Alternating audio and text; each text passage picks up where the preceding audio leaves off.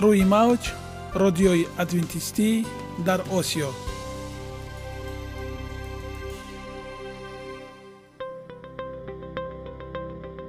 Шунавандаҳои азиз саломи самимии моро пазиро бошед. Ба хотири саодатмандӣ ва хушнудии шумо ба барномаҳои имрӯзаамон ҳусни оғоз мебахшем. Аминем аз шунидани барномаҳои мо баҳраманд мегардед. Барномаҳои мо аз се рубрика иборатанд. Бахши саломатӣ. Ки дар он мо бо шумо дар бораи тарзи ҳаёти солим ғизои дуруст ва пешгирӣ кардани бемориҳо суҳбате хоҳем орост.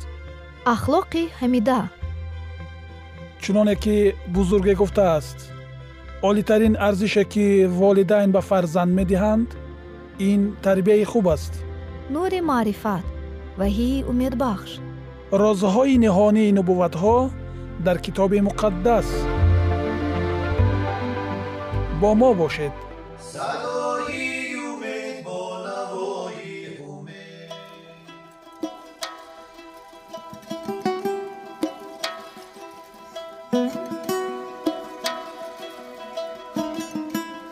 Шунавандагони олиқадр дар ин бахш мо дар бораи мумиё ба шумо маълумот хоҳем дод.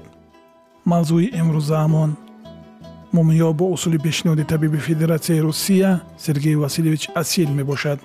Инак бо ҳам мешунавем табобати устухонҳои шикаста. Ба миқдори як донаи биринҷ мумиёро ду маротиба дар як рӯз бо асал истеъмол кунед. Давомнокӣ бист си рӯз бо танаффуси панҷ рӯз. Дар ҳолати пурра шифо наёфтан курсро такрор намудан мумкин аст. Захми меъда ва рӯдаи дувоздаҳангушта шабона си дақиқа пеш аз хӯрок ба қадри як донаи биринҷ мумиёро дар як қошуқ оби ҷӯшида маҳлул намуда бо як қошуқча асал бинӯшед. Давомнокӣ 26 си рӯз. Дар ҳолати дарди сахт баъд аз нӯшидани мумиё нӯшидани викалин мумкин аст. Дарди ҷигар гурда диабети қанд ва меъда 0 грамм мумиёро дар як рӯз ду маротиба пеш аз ғизо се даҳрӯза бо танаффуси панҷрӯзӣ нӯшидан шифобахш аст. Барои шифо ёфтан аз сардарди баъди зарбу латхӯрӣ пайдо шуда 0 грамм мумиёро дар як шабона рӯз нӯшидан дар кор. Радикулит ё инкитарбот нейродермит ларзаи торҳои асаб плексит невралгия аз маҳлули чор фоизаи мумиё ба ҷои дард молидан лозим давомнокии табобат шаш рӯз. Сили устухон ва пайвандҳо. 01 грамм ё ки ба андозаи як донаи гандум ду маротиба дар як рӯз давоми бист рӯз бо танаффуси даҳрӯзӣ нӯшидан лозим дар ҳар кӯс чор грамм мумиё бояд истифода шавад. Барои сӯхтагӣ маҳлули 25 то се фоизаи онро истифода бурдан дар кор. Бо иловаи 05 грамм навокаин инчунин дар як маврид рӯзе як маротиба 05 грамм бо оби ҷӯшонидашуда нӯшидан зарур аст. Давомнокӣ ду даҳрӯза бо танаффуси панҷрӯзӣ. Чунин аз ҳақиқати ҳол аммо умед ҳаст. Инак тавсияҳое ки баҳри шумо пешниҳод мегардад ва баъд идомаи мавзӯъро бо ҳам хоҳем шунид шумо аз доруҳои дарди дил истифода мебаред? Доруҳо метавонанд ҳиссоти дурӯғи бехатариро тавлид намоянд ҳатто агар кас дору нӯшад ва дар баробари ин боз хӯрокҳои сиравған тезтайёр гӯшти сурхи коркардшуда шириниҳо ва маҳсулоти коркарди технолоҷишударо истеъмол намоянд? Ҳаёт ва саломатии хешро дар хатар мегузорад чунин аст ҳақиқати ҳол лекин умед ҳам ҳаст. Таҳқиқот бо иштироки 31 ҳазор нафар калонсолон нишон дод. Агар ба муолиҷаи бо дору ғизои солимро илова намоем ба таври назаррас такрорёбии бемориҳои қалбу рагҳоро кам менамоем. Вояи хӯроки аз меваю сабзавот ғанӣ моҳӣ ва истеъмоли камтари гӯшт иборат аст. Хатари марг аз бемориҳои дилу рагҳоро то 35 фоиз такрорёбии сактаи дилро то 14 фоиз бемориҳои заъфи дилро то 28 фоиз ва сактаи майнаро то 19 фоиз кам мегардонад. Барои қалби солим ғизои солим зарур аст мумиё низ мисли дигар доруҳо усули махсуси истифодаро дорад. Онро масалан шумо метавон дар тӯли даҳ шабона рӯз шабона 0 граммӣ истеъмол намуд. Метавон ҳамроҳи равған инчунин бо зардии се4 дона тухм истеъмол намуд. Баъд аз ин ҳатман панҷ рӯз танаффус кунед ва муолиҷаро бо се4 маротибаи дигар давом диҳед. Ба ҷойҳои дармандии бадан компресс кардани мумиё низ нафъ дорад бо ин мақсад се грамм мумиёро дар 100 миллилитр об ҳал кардан лозим аст. Беҳтар мебуд қабл аз оғози табобат шумо организми худро аз ҳар гуна боқимондаи маҳсули мубодилаи моддаҳо яъне шлакҳо ва кислотаи пешоб тоза намоед. Бо ин мақсад аз ҳафт то даҳ рӯз парҳез карданатон лозим меояд ки онро гуруснагии муолиҷавӣ низ меноманд. Пас аз мумиё ки давои табиӣ ба шумор меравад пурсамар истифода баред системаи асаб холеститит склерози устухонҳои пой дар 250 грамм оби ҷӯшида 4 грамм мумиёро маҳлул созед ва дар яхдон гузоред. Субҳ шиками гурусна як қошуқ нӯшед. Давомнокии 4 даҳрӯза бо танаффуси панҷрӯзӣ дарди камар. Дар 100 грамм равғани гӯсфанд 5 грамм мумиёро омехта шабона дар ҷои дард молида маҳз намоед. Ҳамзамон дар як маврид 012 грамм мумиёро низ нӯшед тромбофлебид ва фалаҷи кӯҳнашуда дар 250 грамм оби ҷӯшида 4 грамм мумиёро маҳлул намоеду дар яхдон гузоред шиками гурусна дар як рӯз як қошуқ хӯред. Ҷойҳои дардро бо равғани мумиё омехта маҳз намоед. Давомнокӣ чор даҳрӯза бо танаффуси панҷрӯзӣ сӯхтагӣ ва захмҳо. Дар 100 грамм оби ҷӯшонидашуда 5 грамм мумиёро маҳлул кунед ва дар яхдон нигоҳ доред ҳар рӯз се4 соат захмро бо он тар намоед. Метавонед бастаро накушода ин корро анҷом диҳед. Экзема маҳлули сефоизаи мумиёро рӯзе се4 маротиба ба захм молед дар давраи табобат каме мехорад. Аз ин хавотир набошед ки аз таъсири мумиё аст. Барои як курси табобат 50 грамм мумиё зарур аст. Даҳ рӯз бетанаффус истифода намоед ва ҳамеша пеш аз молидани мумиё ҷои ҷароҳатро бо перекис ва бо оби маргансовкадор пок созед. ҷӯшобаи сипандро низ метавонед ба ҷои маргансовка истифода баред. Меъёри истифодаи мумиё дар мавриди табобат теъдоди истифодаи мумиё вазни истифодабарандаи он ба назар дошта мешавад. Ба як килограмм вазн 0 аз 115 грамм мумиё рост меояд. Масалан агар шахс 56 кг вазн дошта бошад 56 тақсими 7 ба 8 грамм рост меояд. ин аст 8 грамм мумиё дар 05 литр оби ҷӯшонида ширгарм омехта дар яхдон нигоҳ доред. се маротиба дар як рӯз си дақиқа пеш аз хӯрок як қошуқи бо чойи ширин шид ё бо асал истеъмол намоед. давомнокии ду чор даҳрӯза бо танаффуси даҳрӯзӣ аз таомҳои шӯр тунд турш ва серавған парҳез намоед. барои табобати тромбофлебити рагҳои хунгарди дохилӣ ва нуқтаи охирини рагҳо мумиёро дар як шабонарӯз давоми даҳ рӯз бо танаффуси панҷрӯзӣ бинӯшед.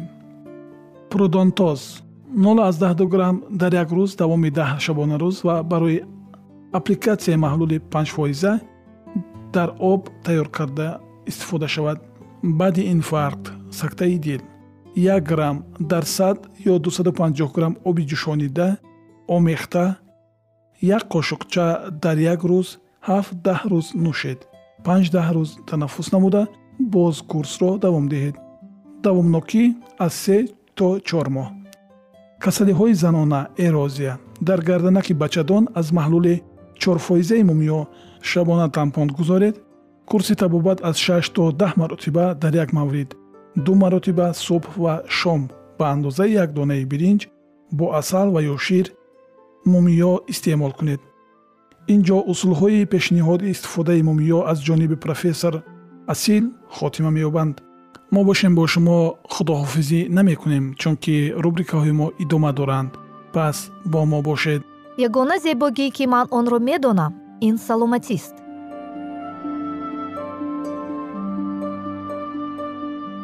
Саломатиатонро эҳтиёт кунед. Ахлоқи ҳамида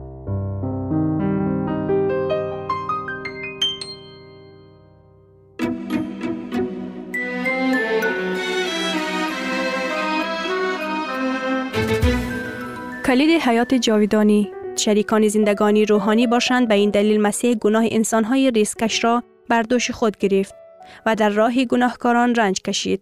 محبت و رنج پسر خدا همه اینها به شرارت زیادی وحشتناک گناه گواهی می‌دهند و اعلام می‌کند که هیچ امکانی فرار از قدرت آن هیچ امیدی به زندگی عالیتر وجود ندارد و جز آنکه انسانها جان و روح خود را به مسیح مطیع کنند.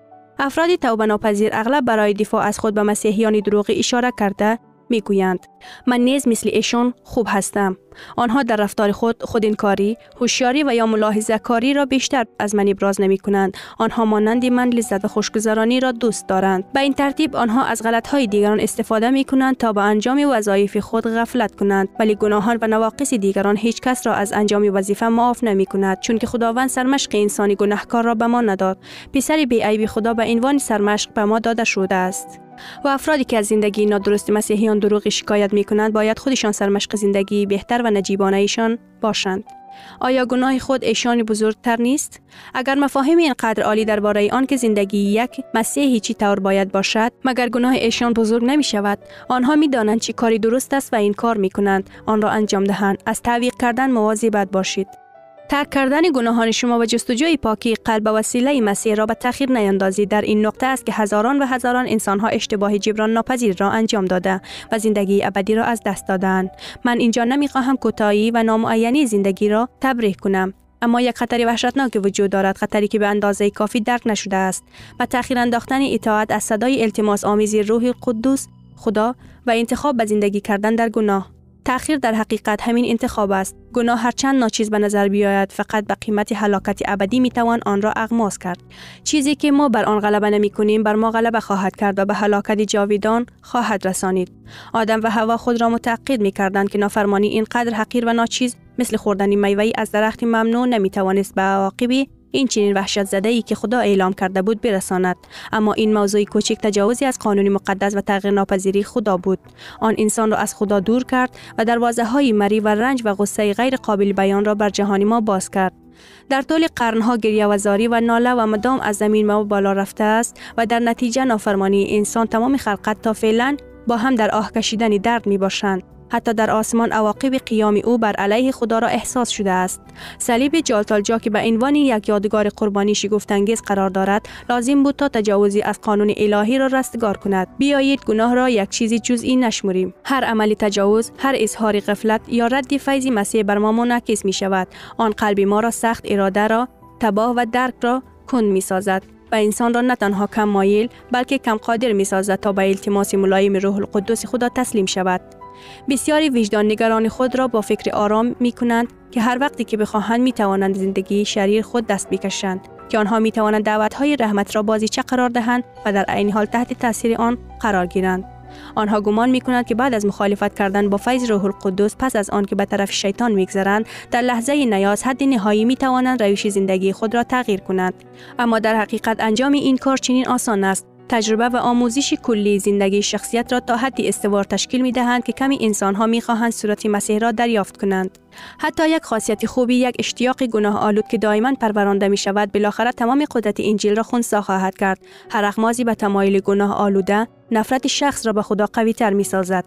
انسانی که خودی بی ایمان یا بی صد خود را به حقیقت الهی نشان می دهد محصولی را درو می کند که خودش بذر افشانده است. در تمام کتاب مقدس هشدار خوفناکتری از کلامات مردی دانا در برابر بازی کردن با گناه وجود ندارد.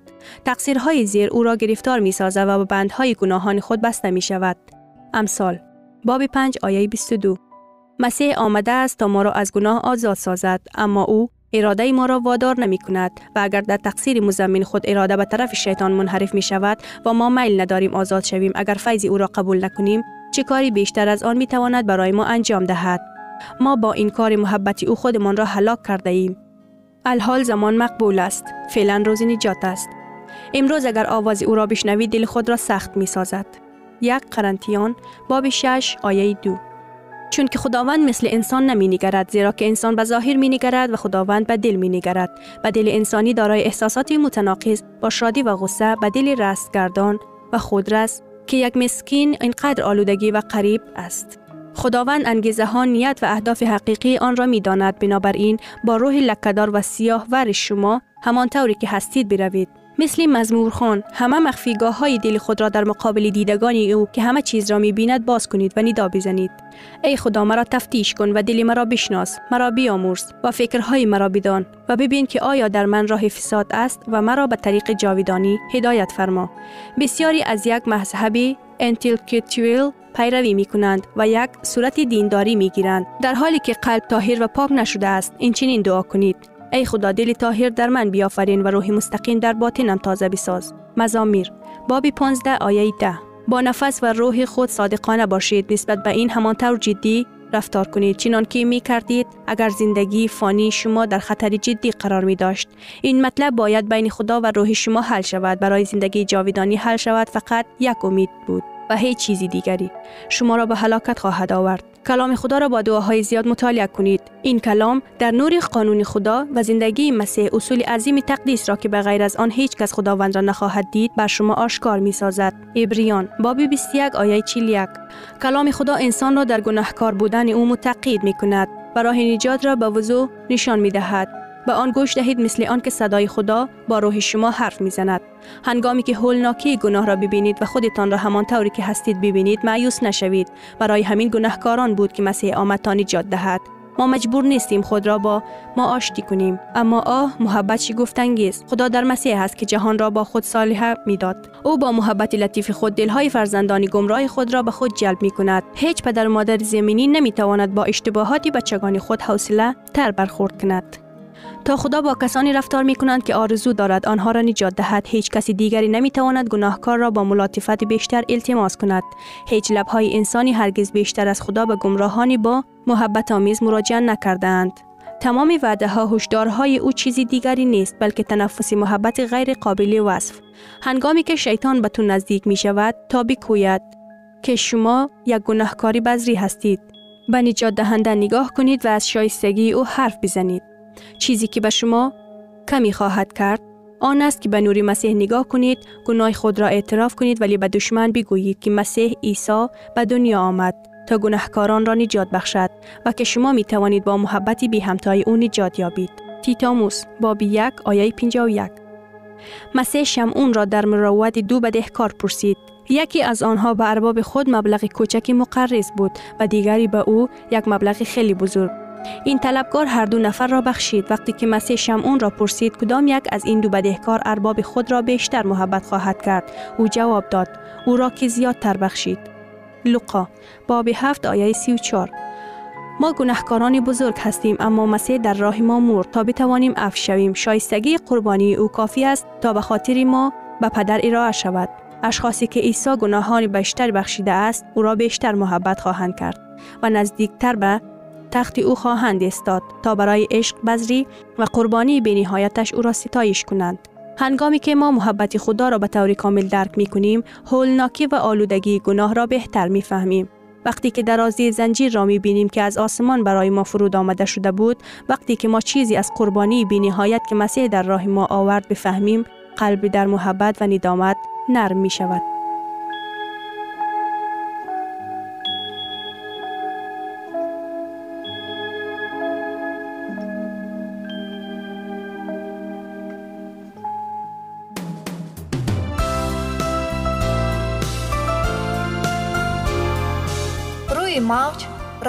Радиои адвентистӣ дар осиё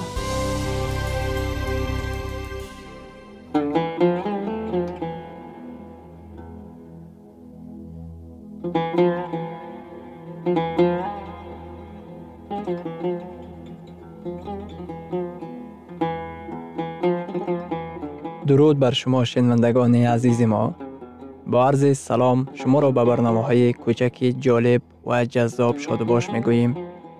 шуморо ба барномаҳои кӯчаки ҷолиб ва ҷаззоб шодубош мегӯем ин ҷо мо метавонем барои худ аз каломи худованд ҳақиқатҳоро дарёбем бо таъин кардани ҳаводиси оянда ва ифтитоҳи роҳи niҷот дар сафҳаҳои каломи муқаддаси ҳаққи таоло моро танҳо нагузоштааст мо шуморо ба омӯзиш ин ганҷи бебаҳо даъват менамоем акнун бо ҳам мешнавем ки худованд чӣ сирреро ба одамон ошкор ва таъин кардааст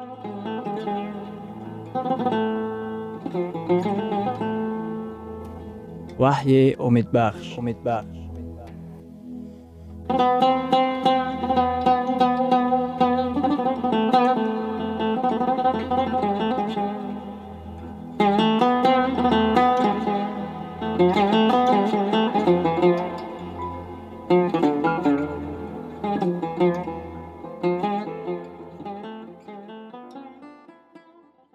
مبارزه حرمیجدون китоби ваҳӣ ва ҳафт балоҳои охирин ва одамонро гармои зуре сӯзонд. Ва онҳо ба исми худо ки бар ин балоҳо ихтиёр доранд куфр мегуфтанд ва тавба накарданд то ки ӯро ҷалол диҳанд. Балоҳо нишон медиҳад ки онҳо аз ҳукмравоӣ ноустувор дилпур гаштанд аз ҳукмравои ноустувор дилпур гаштанд шумо мебинед ки дар вақти балоҳои чорум онҳоро офтоб бо оташ месӯзонад. Дар давоми қарнҳо дар атрофи сажда ба офтоб ихтилофҳо ба амал меомаданд.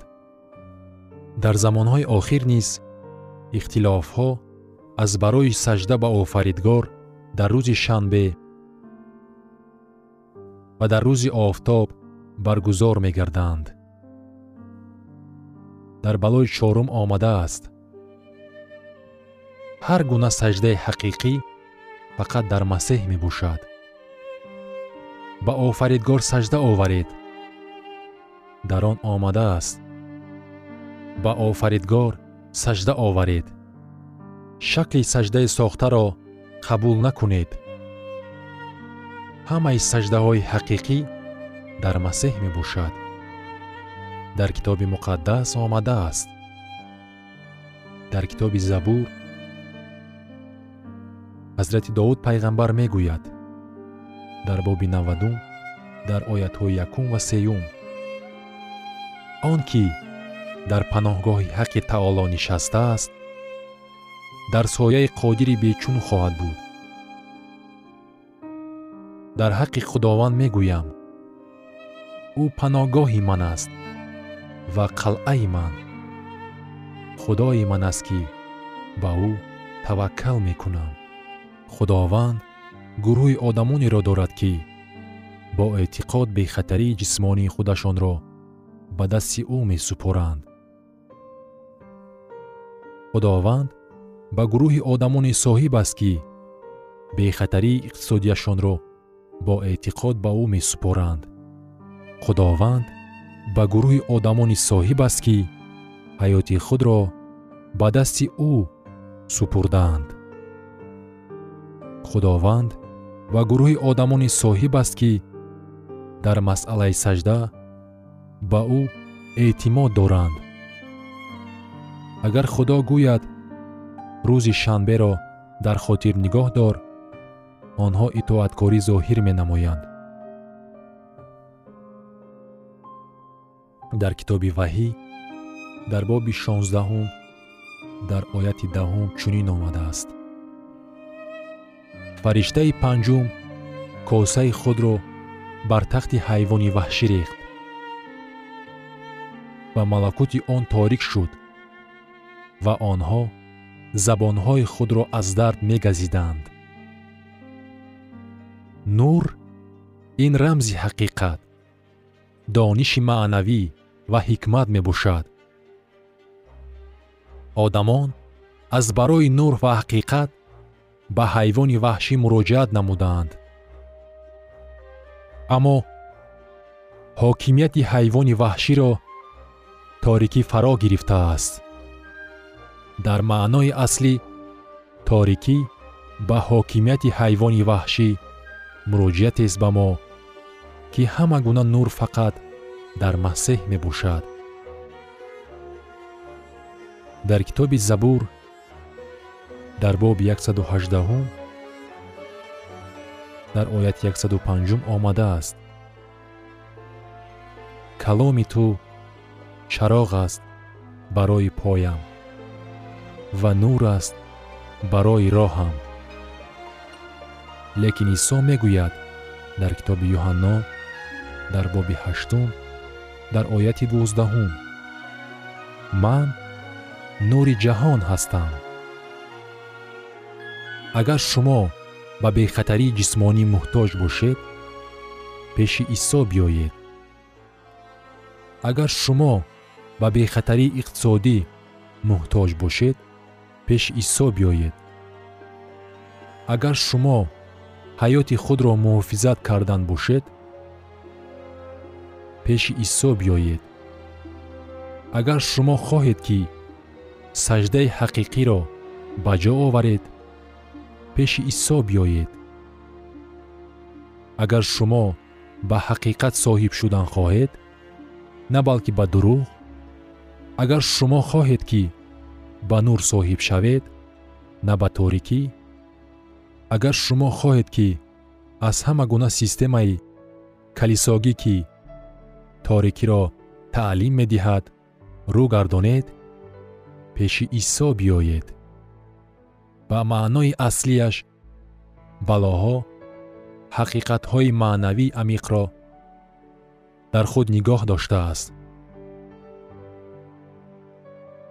ҳавори юҳанно дар китоби ваҳӣ дар боби шонздаҳум дар ояти ёздаҳум мегӯяд ва ба худои осмон аз боиси азобҳои худ ва захмҳои худ куфр мегуфтаанд ва аз аъмоли худ тавба накардаанд. Шояд суоле ба миён ояд ки нафарони ба муқобили худо исьён бардошта вақте ки ба балоҳо гирифтор мешаванд дардҳо обҳои хунгашта ҳавои тафсон ва торикӣ онҳо зону зада тавба мекунанд. Ва барои омӯзиш илтиҷо менамоянд. Балоҳо нишон медиҳанд ки аз таълимоти ба шумо фаҳмои каломи худованд рӯ тофтанд. Аз ҳад зиёд хатарнок аст. Агар шумо инро ба ҷо оваред дар он сурат оҳиста оҳиста торикӣ шуморо фаро мегирад. Як қадам дур шудан аз масеҳ ба қадами дигар роҳ мекушояд ва баъд боз ба қадами дигар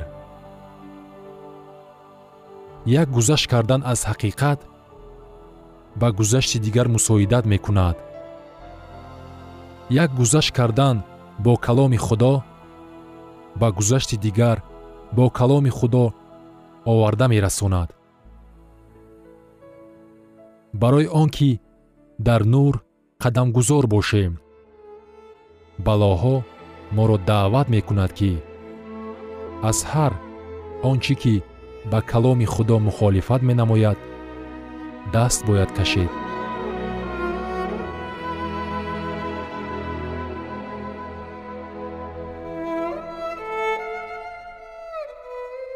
Шунавандагони азиз дар лаҳазоти охари барнома қарор дорем. Барои шумо аз боргоҳи манон сеҳатмандӣ ва тандурустӣ ахлоқи неку нур ва маърифати илоҳӣ хоҳонем. То барномаи дигар шуморо ба аллоҳи пок месупорем